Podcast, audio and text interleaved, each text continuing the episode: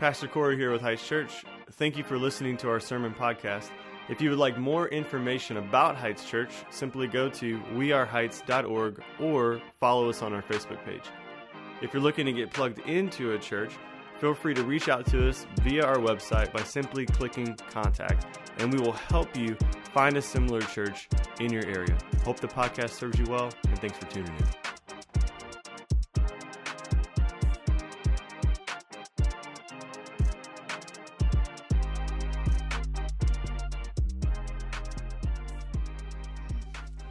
My name is John Ryan. Super excited to be with you today. Corey is sick as a dog. I think he's walking around this place. He tells me it's not contagious. I don't believe him. Um, but if you know anything about pastors that love to shepherd the body through the Word of God, you know that him not being up here preaching on a day when they're talking about the vision of the church, he is sick. And so, known Corey for a while, super glad to be here. Um, known Heights before it started, and knew Corey before they started Heights Church. I actually met Corey in the fall of 2012. And if you've ever wondered, what did Corey look like in 2012? I happen to have a picture for, for you from his assessment. I want you to see this picture here. Pulled it straight off his assessment. Yes, maybe? Coming? Slow? Maybe? No. We're working on it. So, do what? Technical difficulties. You're going to have to see this because we can't go anywhere until you do. But here's what I want you to know. When it comes up, I'll know. I met Corey in this assessment with three other guys that, that most of you know some of them. Tim Gray's a pastor in this area that's been here teaching and, and uh, actually preaching here. Another guy named Mark Sigma, who is a pastor I get to work with at a place called um, Matthias Lot Church over in St. Charles, and another guy named Mike Hubbard. Um, and all three of those guys, and including myself, are still pastoring this area. And so we got to, as part of Acts 29 Church Planting Network, assess pastors as they're trying to be a part of Acts 29 to plant churches. And we got to meet with Corey and his wife that day. And when I met Corey, what, who I met was a very young, passionate, spirit filled guy who I believed absolutely could plant a church, but I also believed he was equally capable of ruining his marriage. And so, and, and I, I don't say that as a joke, I, am like serious as a dog, because when we sat with him, there was this obvious passion for the bride of Christ that was greater than the passion for his own bride. Now, they'd only been married two years, and so, you know, you got to understand at that point just where people are. But at the same time, I'd sat with a lot of young guys before and, and had seen them build a church with a lot of fire and then use that same fire to burn their marriage down. And so in our assessment, we, we actually passed him to plant a church, but we gave him a couple of conditions. And here's one straight off that assessment. It said, develop a plan to more consistently and passionately shepherd the heart of your wife.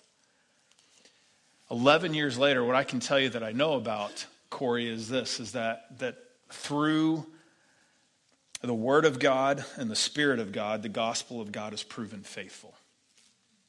And has changed not only his, his passion for his for the bride of Christ, but has changed his passion for his own bride. And in such a way that I believe this, what he started with last week in this whole series, is that the gospel is faithful. That the gospel of God, through the Spirit of God, actually not just is, is the energy and power of God to save us, but it is the power of God that sanctifies us. It is the power of God that redeems us, and it is the power of God that restores us. And the same power that gave Corey a, a passion to plant this church is even a greater God who cares about his wife. And it's the gospel that proves faithful in small places, but also big places like our marriage. When we doubt this, let me say it really clearly. When we doubt that the gospel of Jesus Christ is less than the things that we are facing in front of us, we functionally start to, to do things that keep us from praying for the power of God believing in the power of God, actually acting on the power of God in faith and stepping into places that God's calling us. And I will say this for most of you in this room, me included, all, most of our sin is based on this. We stop believing the gospel of God is faithful and powerful enough. And so we move into our own agenda, our own ways, and we stop trusting God and we step into our own throne, for lack of a better way of saying it. Let me ask you this question as we get started. Where do you see a desperate need for the gospel in your own life, but you doubt the power of the gospel? Like in your own personal life, maybe there's some sin you just can't seem to get past, but, but something about who God is and what He is maybe is making you doubt that you'll ever be able to have victory in this area. What's going on in your own life um, that allows you, as you pray for maybe a child or a friend, to really doubt that much will ever change in their life? What's going on in the middle of this church? 10 years and the God birthing a, a place where lives are being changed that you look at right now and you think, God's doing so much, but I wonder if, if this will ever be different. Let me ask it in a more specific way. Where does the darkness of this world functionally prove greater in your heart than the gospel?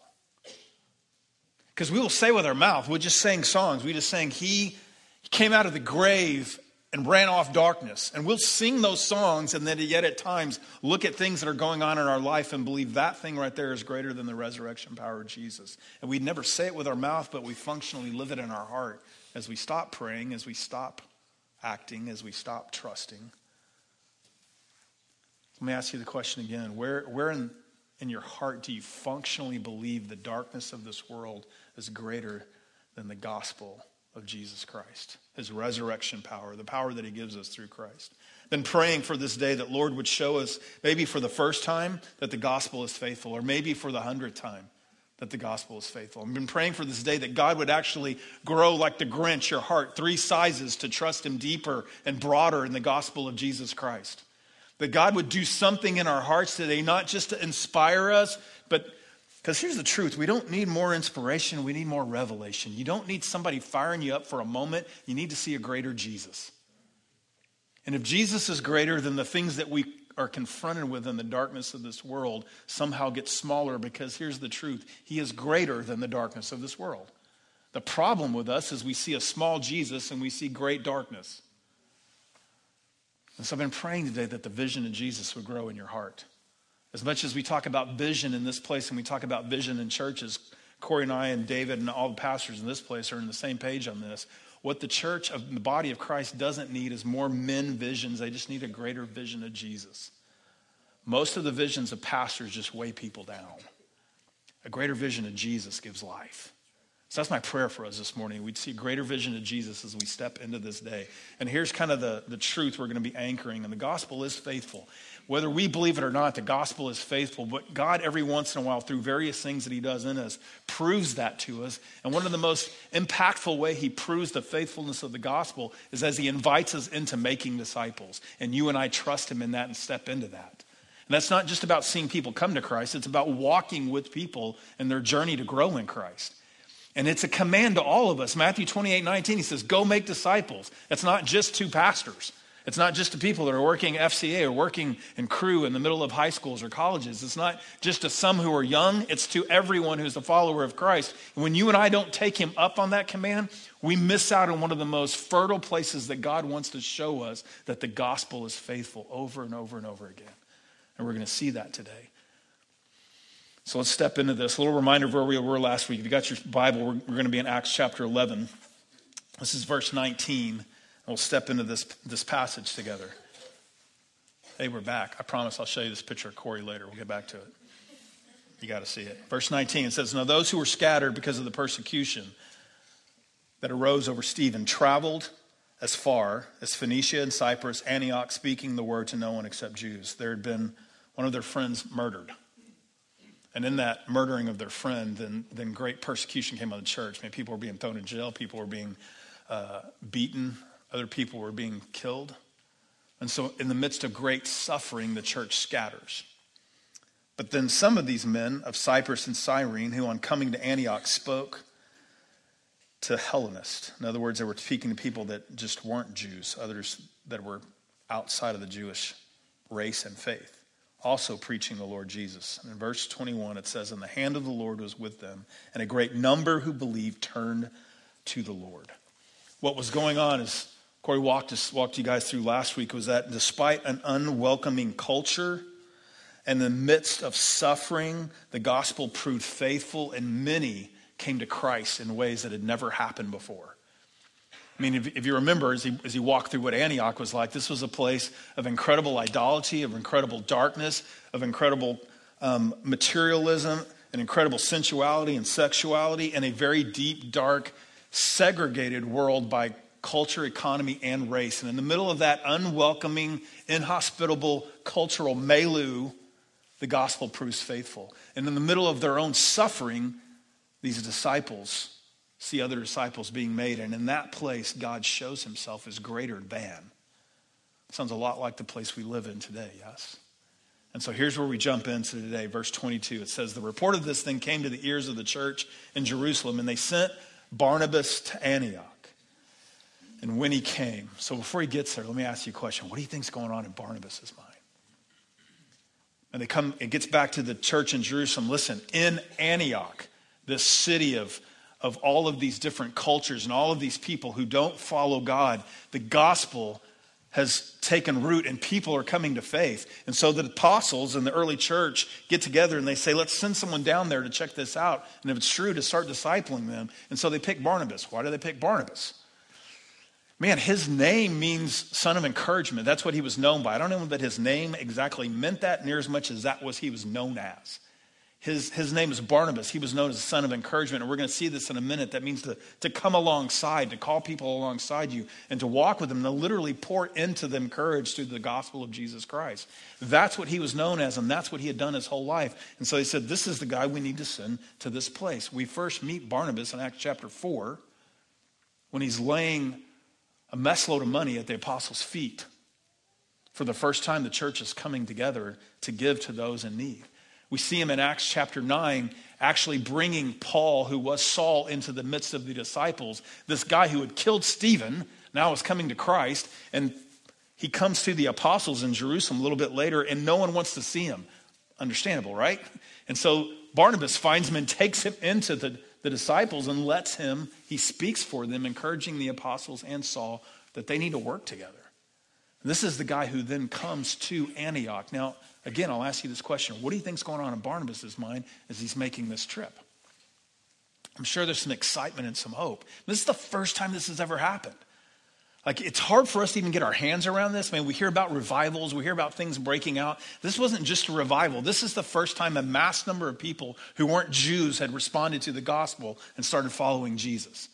All of the gospel outbreaks that had happened had always been with Jews all over the place. There had been individual moments where those that weren't Jews came to faith in Christ. But this was the first time that preaching to those who weren't Jews had become a thing. And then the first time a whole messload of people had actually responded to the gospel. So I'm sure there was some excitement. He's starting to remember hey, at the beginning of Acts, he had told us that we were going to be his witnesses to the ends of the earth. Maybe this is the beginning of that. Let's go. And I'm sure he was fired up on his way there, but I'm sure he was also a little bit anxious and afraid because he was stepping into a culture that was super segregated, super against anything like this happening, super sexually hyper, dark, materialistic. And he's walking into this going, How is the church ever going to come together? How is this new church ever going to survive? How is this ever going to work?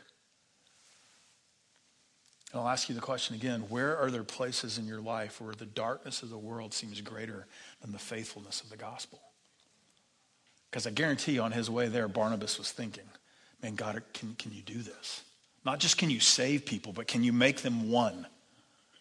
See, the issue of the church today, and this, this issue here, listen, it isn't whether God can save individual lives, it's can he take those lives and make you one? Because it's, it's not a big deal to gather a bunch of people and set them in chairs across this room. Because you get somebody up here that can talk well enough, good enough, man, people will show up. But an individual can't bring unity to a room. An individual can't cross cultural lines and racial lines and economic lines and gender lines. Because this is going to be the first time that the body of Christ would actually gather everybody in one room and say, You're all equals, whether race, culture, or gender. Never before, ladies, you need to hear this. Never before had the body of Christ allowed women to be in the same place where worship was taking place.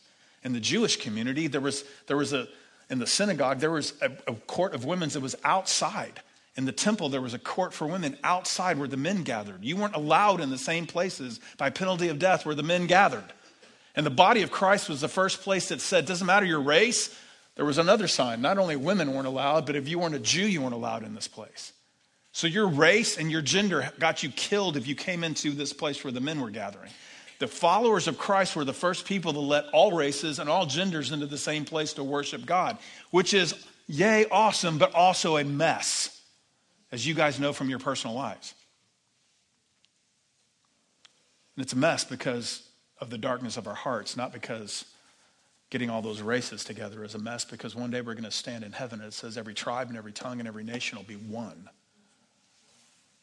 And so it's not the racial makeup that God made us that's the mess. It's our own evil hearts that doesn't know how to live in unity together. And I'm sure he came with a little bit of this anxiety. Verse 23 says that when he came and saw the grace of God, the first thing that God starts to do in the middle of Barnabas' heart was allow him to see that the gospel is faithful. In the book of John, verse chapter 1, verse 17, it says that the law came through Moses, but grace and truth came through Jesus.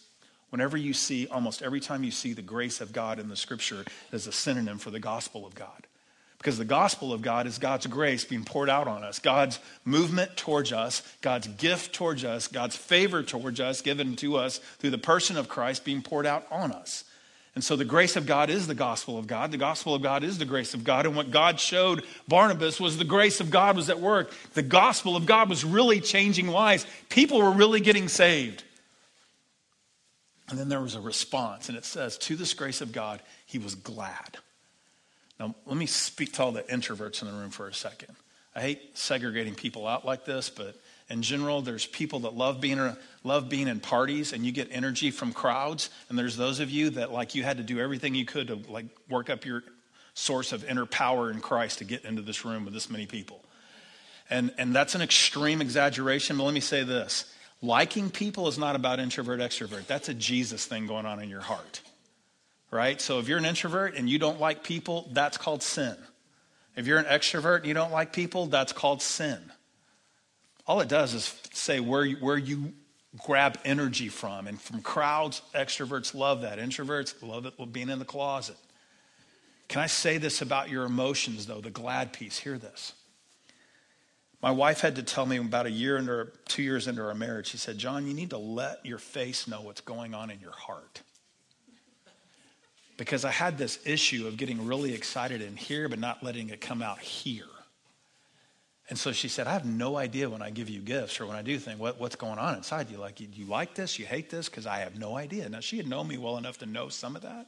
But she said, it's not just about me. You're going to have kids someday, and they're going to give you a gift, and you're going to look at your kid's gift and go, this is awesome, thanks. And they're going to think, Dad hates me. And so every time my kids gave me a gift all through Christmas, she would look at me and say, hey, let your face know what's going on inside your heart.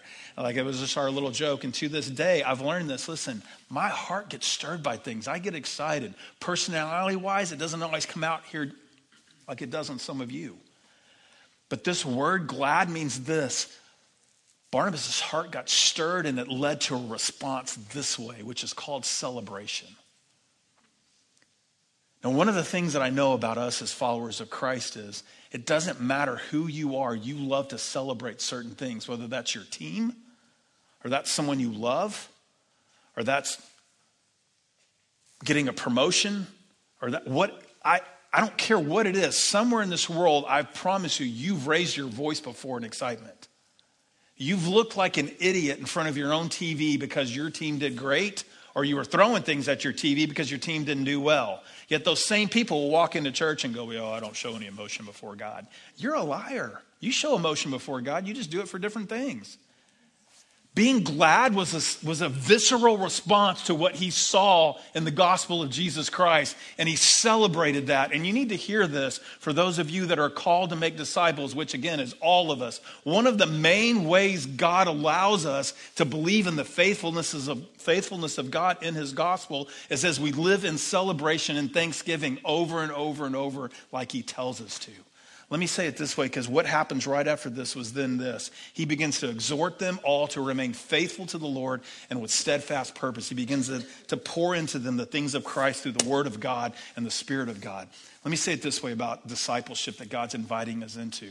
When you and I live in discipleship, when we begin to to pour into other people's lives, when we begin to get poured into, when we put ourselves in relationships where we can be a part of being a disciple and living a disciple, God begins to do something. It includes robust gospel teaching in our lives where we get exhorted to remain faithful with a steadfast purpose.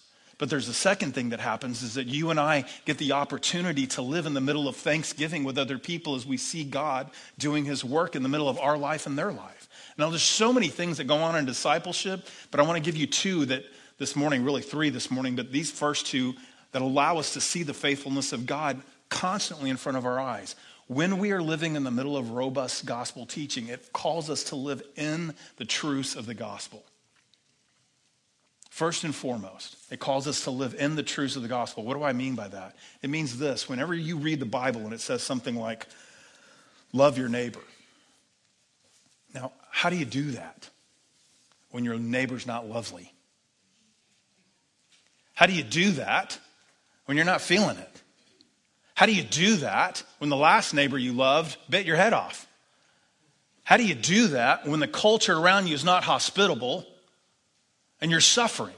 Sounds like our friends here, right? So listen, it's, it's not the commands of God that stir our heart to see that the gospel is faithful. It's the work of God and the obedience of God towards us that stirs our heart to see that the gospel is faithful and also empowers our hearts to live out that faithfulness. So I love my neighbor who's not lovely because God loves me who's not lovely. And that same God lives in me now, and he wants to live through me in the middle of my neighbor's lives. And functionally, I have to get out of his way and let the Spirit of God who loves my unlovely neighbor love through me. Yes, I have to show up. Yes, I have to walk across the street. But loving my neighbor isn't a matter of keeping the command. It's a matter of me submitting to the God who loves me the way that he wants to love my neighbor.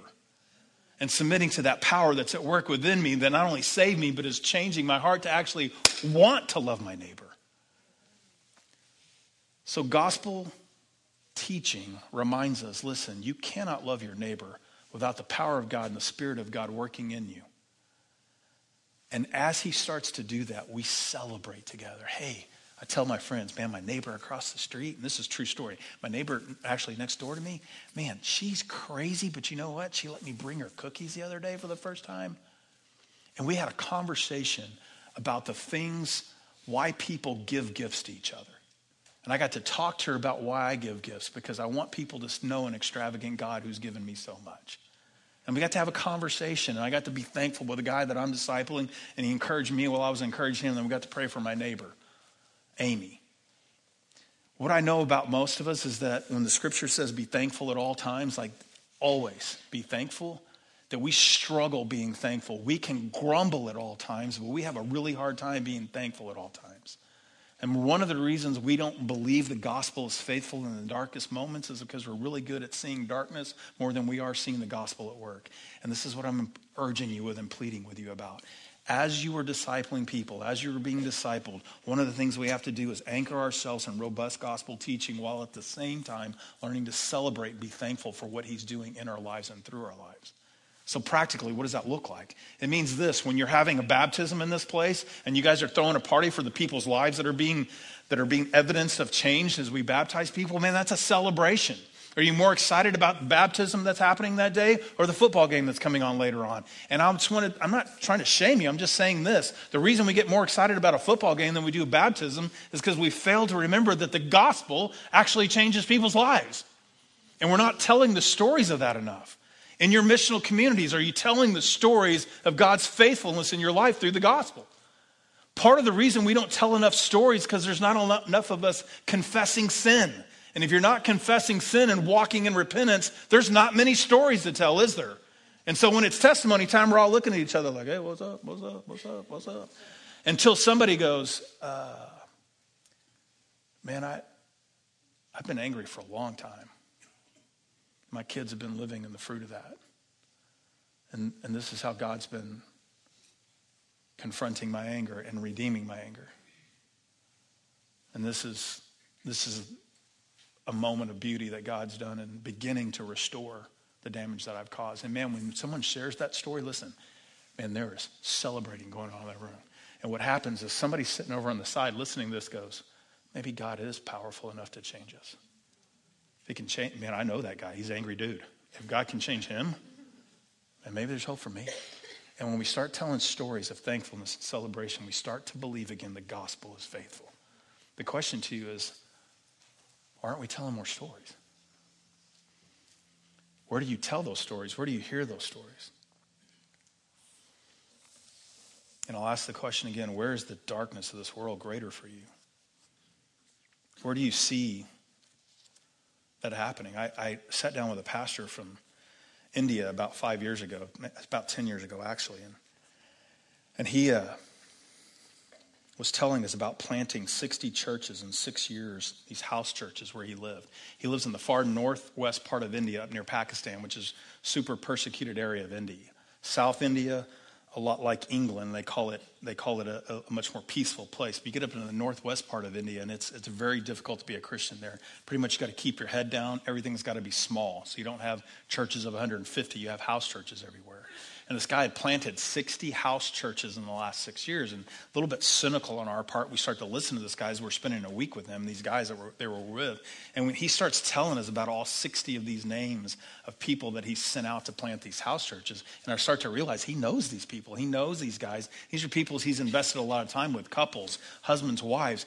And and so after about three or four days, I'm, I'm just overwhelmed. I'm like, man, I want to learn from this guy. I'm a church planter. I want to help plant more churches. And so I sit down with him one day, three of us, and we're like, man, tell us about how you plant 60 churches in, in six years. And what, man, what's, teach us. And so I grab my, my iPad, my notepad. I'm like, let's go. And he looks at me and he says this We make disciples.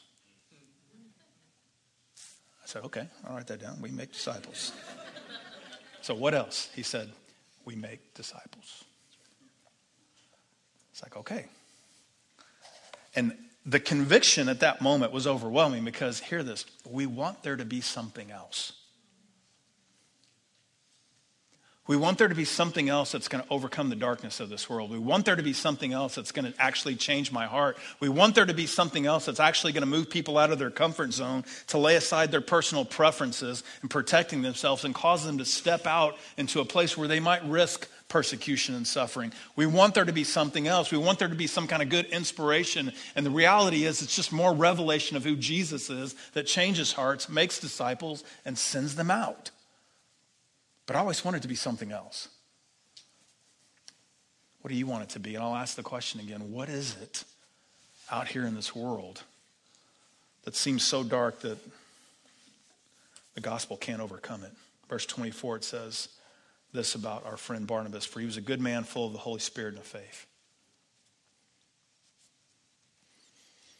It doesn't mean he was superstar, it just means this he was learning to submit himself to the Spirit of God.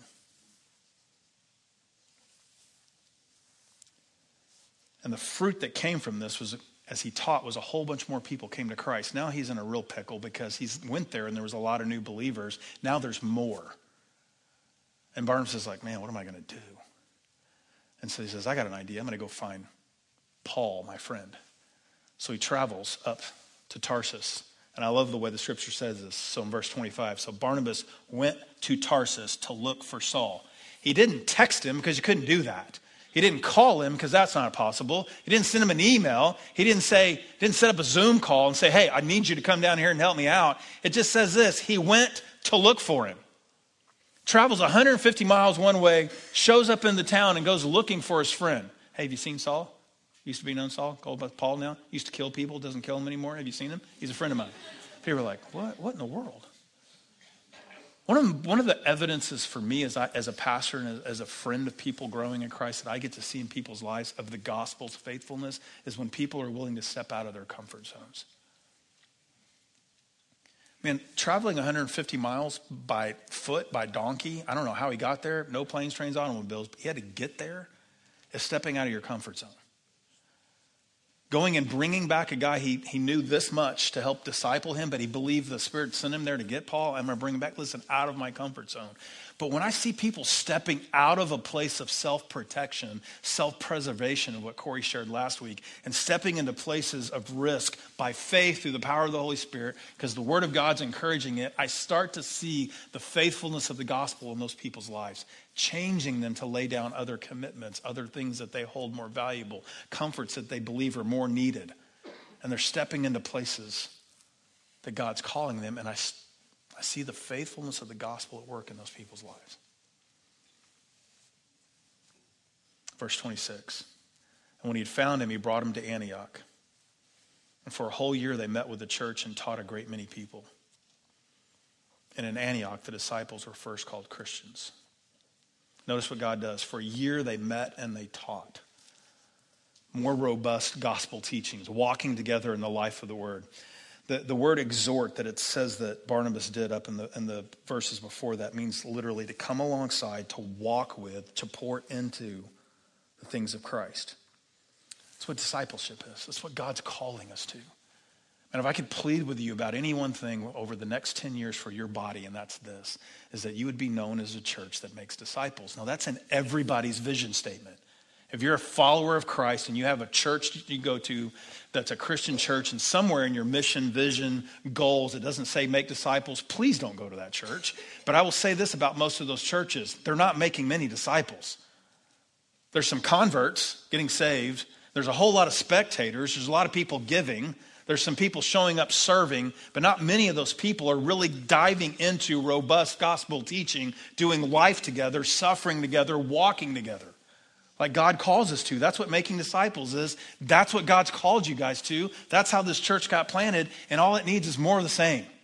There's not another program that's going to get this ball down the road for Heights Church. It is making disciples. So many different ways to do that. It begins right here from this platform as people teach you, all the way to one on one DNA groups and everything that happens in between. But at some point, you have to get face to face with another person. You may say, Well, John, you don't know me, man. I, I don't, I don't know how to do face to face with people. None of us do. I was 19, 18, 18 years old when I got saved. I didn't know how to talk to people. I was an 18 year old introvert who didn't have a dad who talked to me a whole lot, had a mom who yelled at me a lot. And that doesn't make for a good recipe of learning how to talk to people. I quickly learned that I could stand behind something like this and talk at people, but that's not talking with people. That's not listening to people. Making disciples requires us to actually sit down and be with people, to come alongside. And God says, I'm going to empower all of you to be able to do that. It's going to look different. David, how he does it is going to look way different than the way Steve does it, and the way Eddie does it, and the way your friend does it, and the way this lady. I mean, it's going to be different for every one of us. But there's some things that are going to come in common. And the ones we see in the scripture are this it's going to require robust gospel teaching. Number one, that's what they were doing. There's a second thing that's going on in this verse. It says that in Antioch, the disciples were first called Christians. What happens when you and I get into those relationships if the gospel is at work through the Spirit of God and the Word of God is that lives start to get changed. Christ likeness starts to happen discipleship that includes this gospel teaching, this, this robust gospel teaching and Christ likeness, it grows our trust in the power of God. In other words, this I can sit with people and, and disciple them, but if nothing ever changes in the people that I'm investing in, how much am I trusting in the gospel? I, I just feels like I'm herding cats. It just feels like I'm calling people to come and sit and listen to, to read the Bible together. Nothing ever changes. But at some point, if you're getting to interact with people and all of a sudden life heart things start to change from the inside out, you and I start to trust in the power of the gospel more. And listen, Christ likeness is one of the greatest evidences that stirs us to believe the gospel is faithful and does what it says it's going to do in people's lives. And that's what's happening in this town. This is the first place where people were identified by a likeness to Christ more than they were by their race, or where they were by their culture, or where they were by their social standing, or by their gender. And so instead of calling them a church on the way, that's what they were known as as Christians, was called the way. They started calling them Christians, which means of Christ, because they started identifying themselves more closely with Christ than they did with any other thing that they keep labeled with. They were like Christ, of Christ, in Christ, so much that other people started calling them this Christians. I don't think it was a self promo thing. I don't think they slapped a sign on the side of the church. Most historians believe they didn't give themselves this name. They believed outsiders looked at them and said, You guys are so much like Jesus, it's crazy. That's all you talk about. That's how you identify yourselves now. And so, whether it was a, a positive thing or a negative thing, we're not really sure, but this is the name they got stuck with because they were so like Christ. What is it that you look at in this dark world and you just think, man, that's never going to change?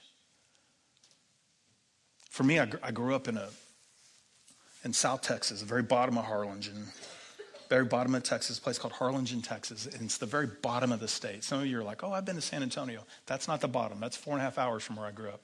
I'm four and a half hours south from San Antonio, where I grew up. Where Mexico and South Padre Island, the water, Gulf of Mexico, and Texas all meet up, that's where I grew up. Mexico, water, Texas, there. That's the very bottom of Texas. I grew up in a town of about 40,000 people. There, were, there was, in that town of 40,000 people, 90% of the town was Hispanic. 5% of the town was a whole bunch of other things. We had Vietnamese that had landed uh, from the Vietnam War that had come to, to the shores, and we had Vietnamese and African Americans, all sorts of people, and then we had 5% white. I was what was called a medio raza. I was a half breed. I have a very Hispanic dad and a very white mom. Most of my, most of my appearance now looks white because I have no hair. If you'd have seen me when I was a kid, I had a lot of dark hair. And when I was around my brother and sister and when I was younger and I was out in the sun all the time, very, very much looked very much Hispanic, but I'm still pretty white. But I grew up a half breed, which meant this. My dad got phone calls all the time from white parents and Hispanic parents saying, Keep your son away from my daughters. I, that sucked, if I can just be honest with you. Because it didn't matter which side. There weren't, you know, I didn't know who the half breeds were, so it's hard to date them. It's hard to like them. And I grew up in a town, I want you to hear the other part of this. I grew up in a town where 90% of the town was Hispanic, 5% was white, but every power position in the town was run by the white people. In other words, if you were a teacher, you were white. If you were a coach, you were white. If you were a cop, you were white. If you ran the hospital, you were white. 90% of the town was Hispanic, 5% white. All the white people ran the town. 1982. I think some of that's changed a little bit in our last 45 years, but this is what I know. When I see race divide us as a people, it makes my heart believe that the darkness of this world is a little bit greater than the power of Christ. That's, that's one of mine. What's yours? Where do you see the evil in this world and the darkness of this world, and it makes you doubt that Jesus is actually greater than the darkness of this world?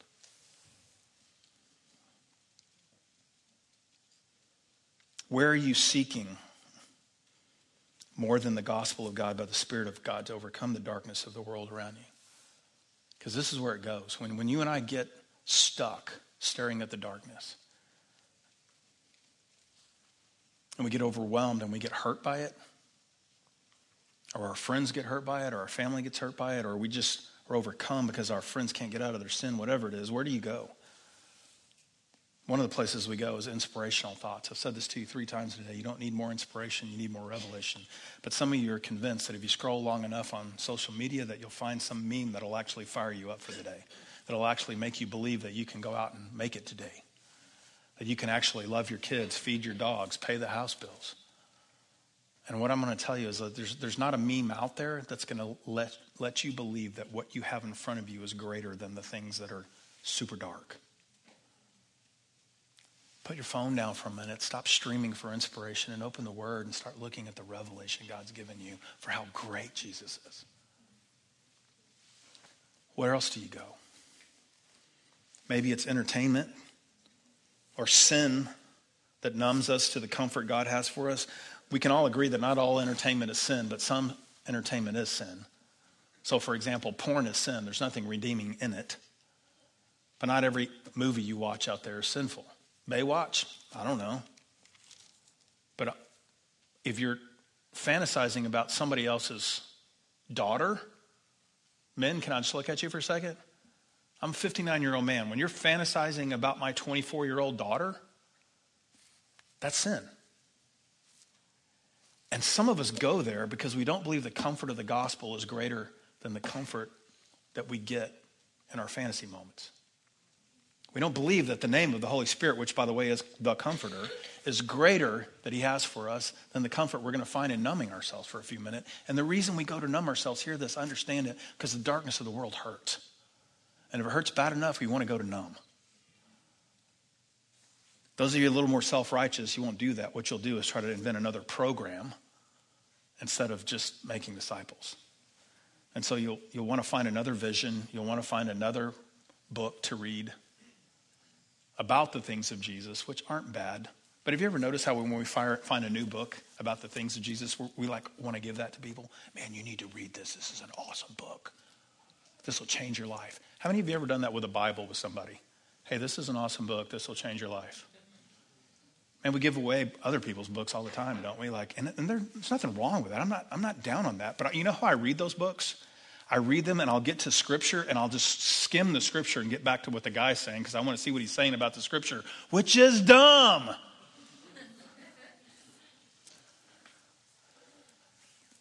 You don't need another program. You don't need another church. You don't need another vision.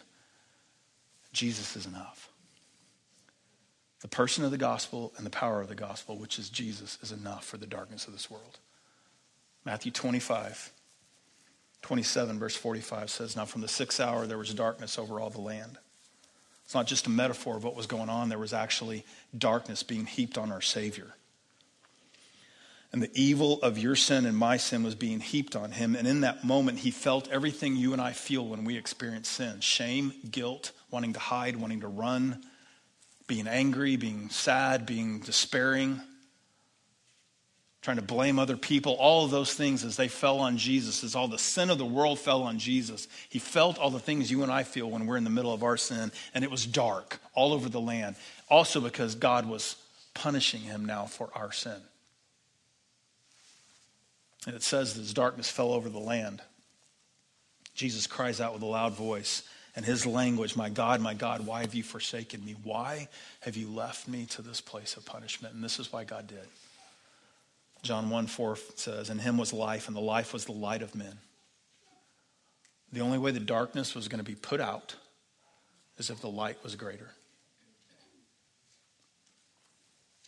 The light shines in the darkness, and the darkness does not overcome it. Jesus said this to disciples I say these things to you that in me you may have peace, because in this world it is going to hurt. That's what the word tribulation means. That things are going to pound on you and they're going to hurt. And some of them are going to be inside hurts, some of them are going to be outside hurts. Sometimes your body's going to hurt, sometimes your heart's going to hurt. Sometimes it's going to hurt because people hate you, sometimes it's going to hurt because people hate me, Jesus was saying. But at the end of the day, know this in this world you will have tribulation, but I have overcome the world. Take heart, I've overcome the world. And when Jesus was on that cross in the darkness of the world shut it down as he died, listen, that was not the end. And the good news today, what we celebrate is not just that Jesus died for your sins, but that he rose from the dead, conquering all of those things that make us believe the darkness of this world is greater than the resurrected Jesus. And today, what we need is to believe God, is your resurrection power greater than the darkest things that come against me? Right now, we're going to pray for that. As we take communion and as, as we t- walk into this time of communion and offering, we, we as a church give in so many different ways. There's online ways you can do that. There's boxes up here in the front where you can give out as you give. It's a response of the heart. But as we take communion this morning, just let me remind you of this. Communion was never intended to be a time where you come and make vows to God. This isn't a place where you make vows. This is a place where you come hear God's vows over you. And his vows over you is this I will never leave you and forsake you because I allowed my body to be broken for you and my blood to be spilled for you. And because of that, I'm one with you forever in Christ as you come to me as Savior. So if you've trusted your soul to Jesus to make you right with God, this is a table for you to be reminded that the gospel is faithful, that it's enough. So, God, hear our prayers.